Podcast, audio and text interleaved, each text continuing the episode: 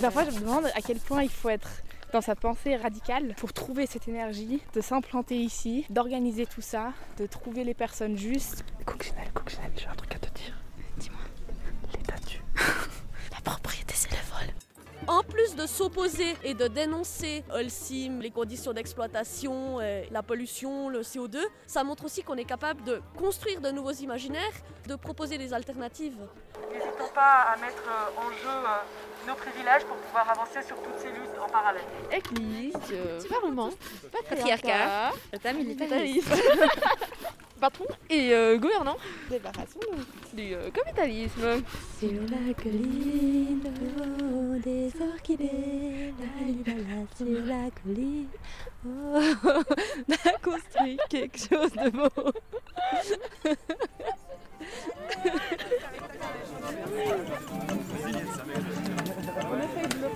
Ah sûr. Bienvenue dans le podcast Récitzade. Zone à défendre avec détermination contre sa destruction par un géant du système économique mondial tellement violent et insupportable. Zone à découvrir avec un goût d'aventure, sa clairière dans la brume, ses cabanes dans les arbres, ses peintures et poésies murales. Zone à déconstruire avec son lot de discussions et d'actions engagées pour un mode de vie sans rapport de domination ni discrimination. Zone à déambuler au fil des sons de vaisselle, de tractopelles, de chansons au coin du feu pendant les tours de garde nocturnes et des récits des zadistes de la colline aux orchidées. Bonne écoute.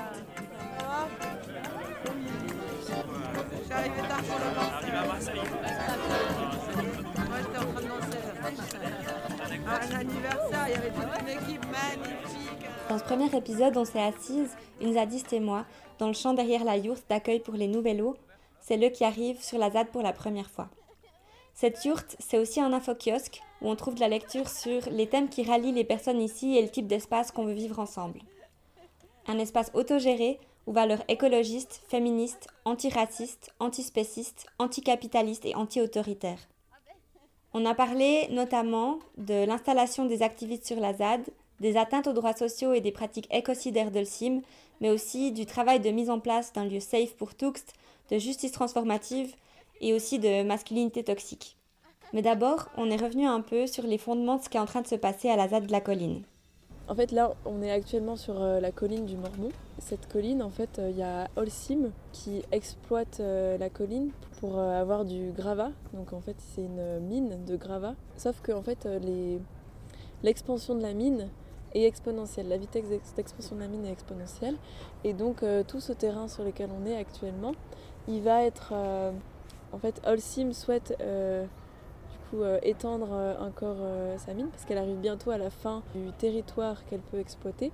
Et du coup, elle aimerait étendre euh, la mine jusqu'à euh, derrière la forêt là, derrière le bosquet. Sauf qu'en fait, tout ce terrain qui est donc immense, c'est plusieurs hectares, ce serait exploité en moins de 7 ans. Et donc après, euh, le projet à très long terme, c'est qu'en fait, tout l'ensemble de la colline soit rasé. Donc ici, en fait, cette forêt, c'est une forêt où il y a justement euh, un ensemble d'espèces de végétaux qui sont rares, notamment des, orchidées sauvages qui sont euh, protégées. Et il y, a- aussi une vingtaine d'espèces végétales, d'associations d'espèces végétales qui sont assez inédites. Donc ça c'est pour l'aspect vraiment euh, environnement. Après il y a aussi un site archéologique. Donc il y a 2000 ans en fait, c'était un pèlerinage européen euh, des druides pour venir dans cette forêt. Et puis euh, il y a quelques jours j'ai discuté avec euh, des, femmes qui font des rencontres euh, un peu de, de druides ici. Donc elles essayent de, retrouver un peu ce qui s'était passé il y a 2000 ans et de refaire des rites. Puis elle m'expliquait que justement c'était une forêt qui était vraiment très chargée et que ça sentait qu'il y avait eu beaucoup de, rituels qui avaient été faits dans cette forêt. Et donc c'est vraiment un lieu chargé d'histoire et puis même au niveau biodiversité, il y a des choses qui sont très importantes à préserver. Mais après, du coup, le but c'est pas de dire on veut sauver la colline et du coup euh, Holcim peut juste faire une carrière euh, sur une autre colline un peu plus loin qui a moins un, intérêt euh, historique et au niveau de la biodiversité. Et donc c'est pas grave euh, si Holcim fait soit une carrière un peu plus loin, soit importe des gravats d'Italie. L'idée c'est vraiment du coup de, remettre en question même toute notre manière de, de construire en fait. Pourquoi on utilise autant de béton Pourquoi l'utilisation du béton elle est toujours exponentielle Que c'est une croissance sans fin Questionner ce, genre de, consommation, de notre construction. Pourquoi on veut toujours construire dans du neuf, dans du béton est-ce qu'il y a d'autres matériaux qui, pourraient être utilisés?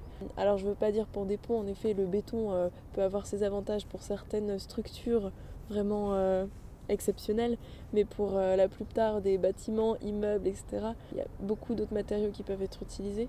Des matériaux locaux qui sont biosourcés et donc qui sont, qui sont renouvelables. Et puis après, en fait, c'est aussi la question de construire moins, trouver des solutions pour construire autrement, mais aussi construire moins, parce que Actuellement, il y a genre euh, un mètre carré par seconde de terre qui est bétonnée en Suisse notamment. Donc construire moins, euh, reconstruire dans l'existant, peut-être questionner aussi nos modes de vie. Pourquoi on construit autant de routes tout le temps? Est-ce que ça doit être tout le temps renouvelé? Voilà la durée de vie des bâtiments qui est au final assez courte, on, peut les détruire assez rapidement. Du coup voilà, donc il y avait ces différents points. Le premier c'est l'aspect un peu sauvons la colline qui est assez exceptionnel. Et le deuxième, c'est aussi critiquer notre usage euh, du béton et euh, comment on construit. Et aussi, le dernier point euh, que j'ai toujours pas abordé, c'est vraiment critiquer Lafarge Holcim comme entreprise multinationale qui, qui est implantée dans 80 pays, notamment en Inde, où justement ils, font énormément d'expropriation des terres, mais c'est exactement le cas ici. Les personnes ici, elles ont été expropriées, il y a plusieurs maisons qui ont été rasées.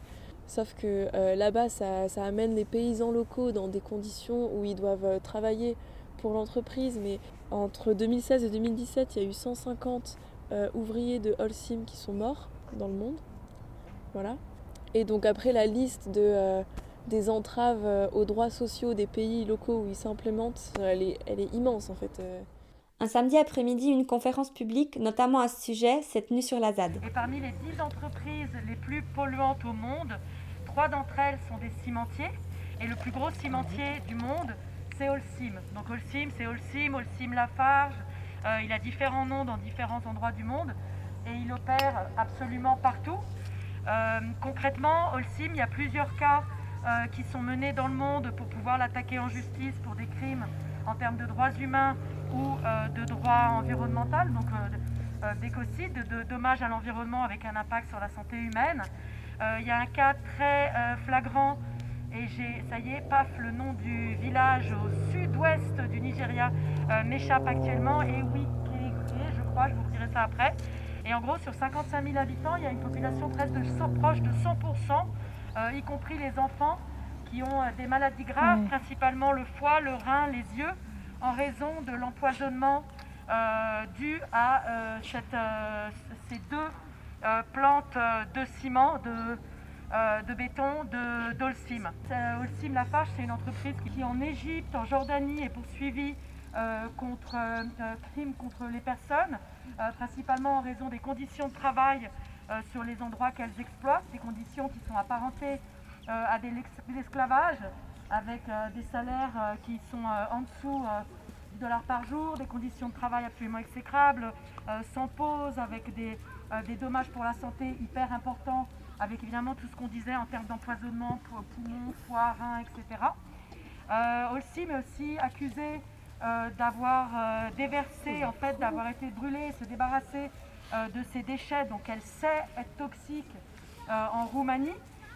Mais voilà, je vous laisse avec ça, juste le fait d'avoir toujours en tête que quand on parle d'écologie, on parle aussi de droits humains, et que quand on parle de droits humains, ce n'est pas un truc abstrait dans un bouquin, c'est la vie au quotidien de personnes, c'est la mise en place et le fait de perpétuer des systèmes d'oppression, d'exploitation basés euh, sur des principes racistes, d'exploitation, de domination euh, de genre, euh, enfin, en gros le patriarcat hétéro-cis normé capitaliste pour faire très court. Donc voilà, ayez en conscience qu'à chaque moment où vous luttez pour ces espaces-ci, c'est tout ça que vous défendez.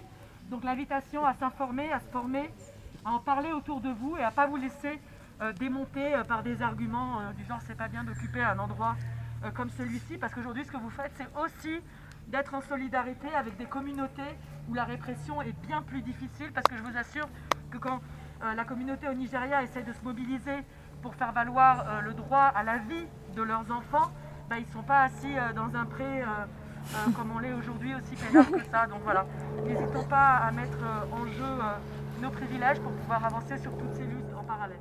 Merci. Donc tout pour ça, pour ces raisons, on s'est implé- on s'est implanté ici pour critiquer la Farjolsim, pour critiquer le, enfin, l'utilisation du béton et de la construction, et aussi euh, du coup pour sauver euh, cette forêt, ce lieu qui est historique, archéologique et avec une richesse en termes de biodiversité. Et du coup, euh, est-ce que tu peux nous en dire un petit peu plus sur le mode d'action du lieu? Parce que c'est quand même quelque chose qui n'est pas très habituel Oui. dans la région. En effet, alors c'est la première ZAD de Suisse. du coup, donc il y a d'autres ZAD en France et en Allemagne. Donc euh, on s'est beaucoup inspiré euh, de ces ZAD-là. Il y a beaucoup de grosses barricades, donc ça c'est un, élément typiquement français. Et puis après il y a des cabanes, et donc ça c'est un élément typiquement allemand. Et pourquoi une ZAD Parce que justement c'était le... En fait il y a euh, l'association pour, la sauvegarde du Mormon qui agit ici depuis plus de 15 ans.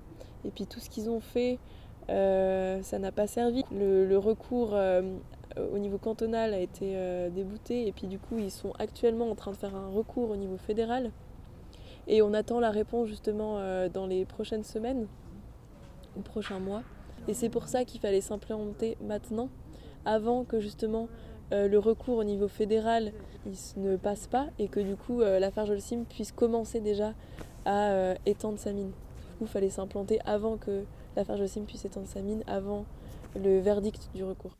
Je lui ai ensuite demandé de nous décrire le début de l'installation des zadistes sur cette colline pour qu'on puisse s'imaginer la mise en place d'une telle occupation sans entrer dans les détails pour garder le mystère nécessaire d'un point de vue tactique.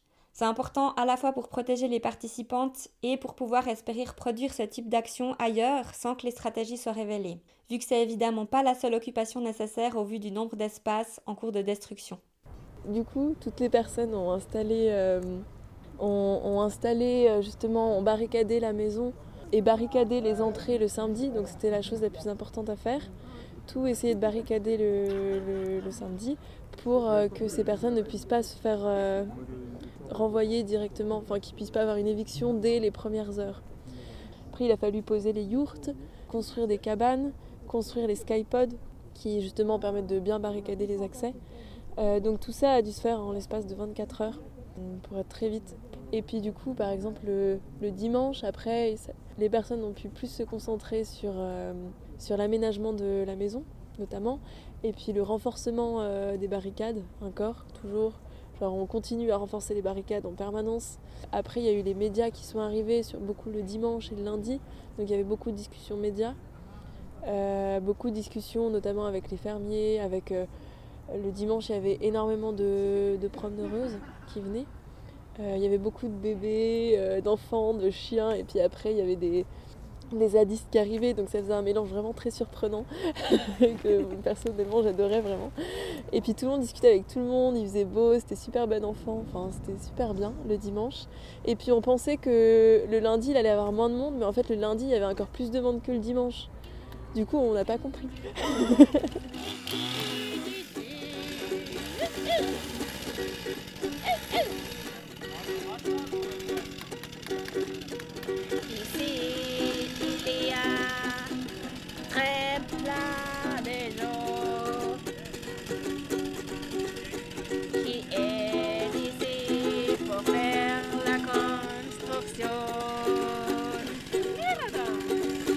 des miradors.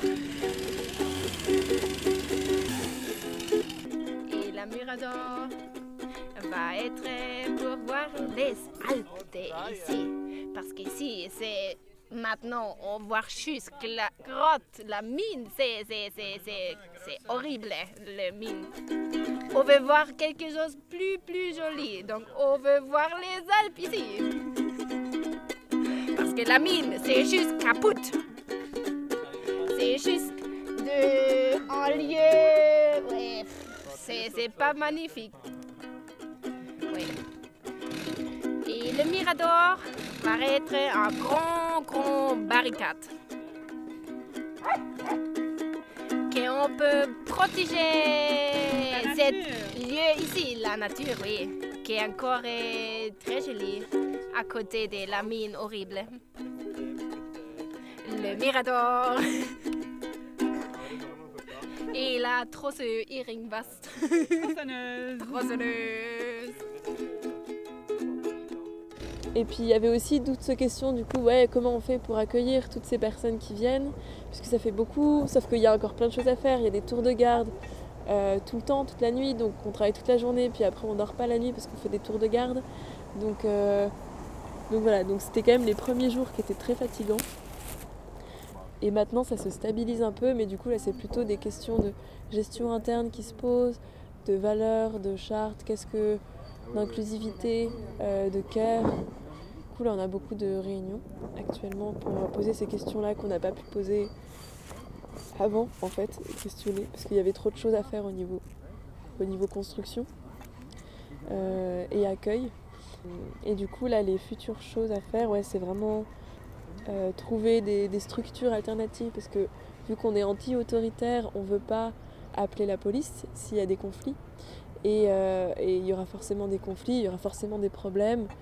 Euh, donc c'est très délicat, il y a toutes ces questions.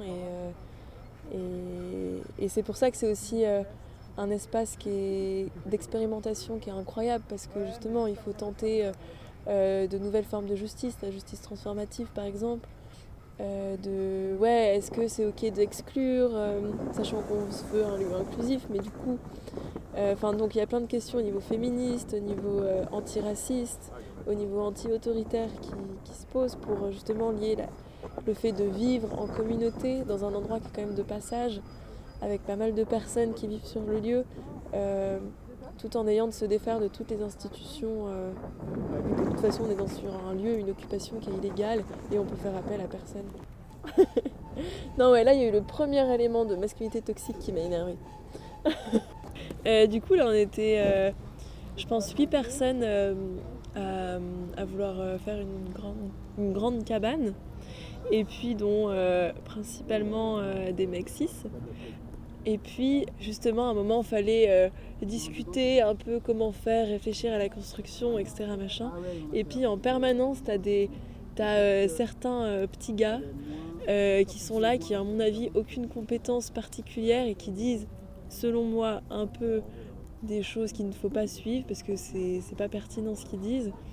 Et euh, du coup, là, il y avait des discussions, puis c'était 5 comme 6 qui discutaient entre eux. Et puis, il y avait euh, une amie et puis moi-même qui étions. euh, on s'est dit, non, mais ça sert à rien, ils sont déjà 5. Et puis, de toute façon, euh, dès qu'on parle, dès qu'on donne notre avis, euh, personne ne l'entend. voilà. Mais bon, voilà. Mais c'est le, souci de construction.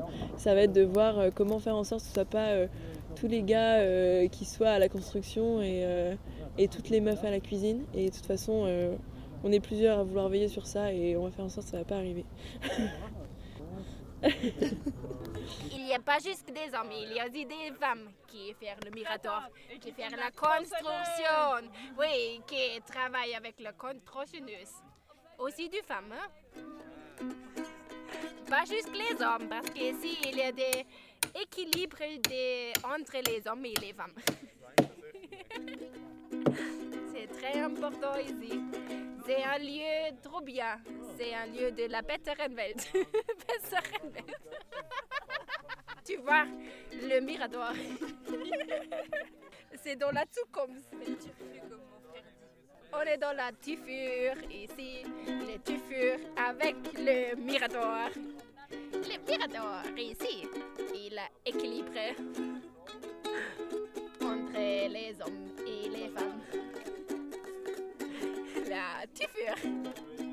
Ici, à côté de la mine, parce qu'on n'a pas besoin de la mine ici.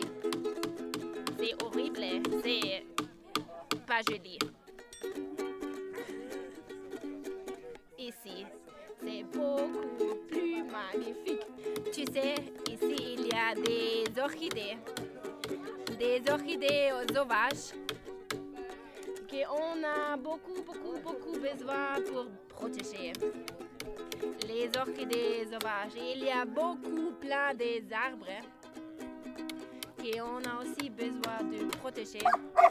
Parce que quand la mine va être plus grande, ici va sera une 30, 30, 30 gros trous. Donc, tous les arbres sont coupés, sont toutes capoutes. Et il y a plus de, des orchidées. Tous les orchidées vont être capoutes aussi. Et nous ne voulons pas ça. On veut pas que ça va.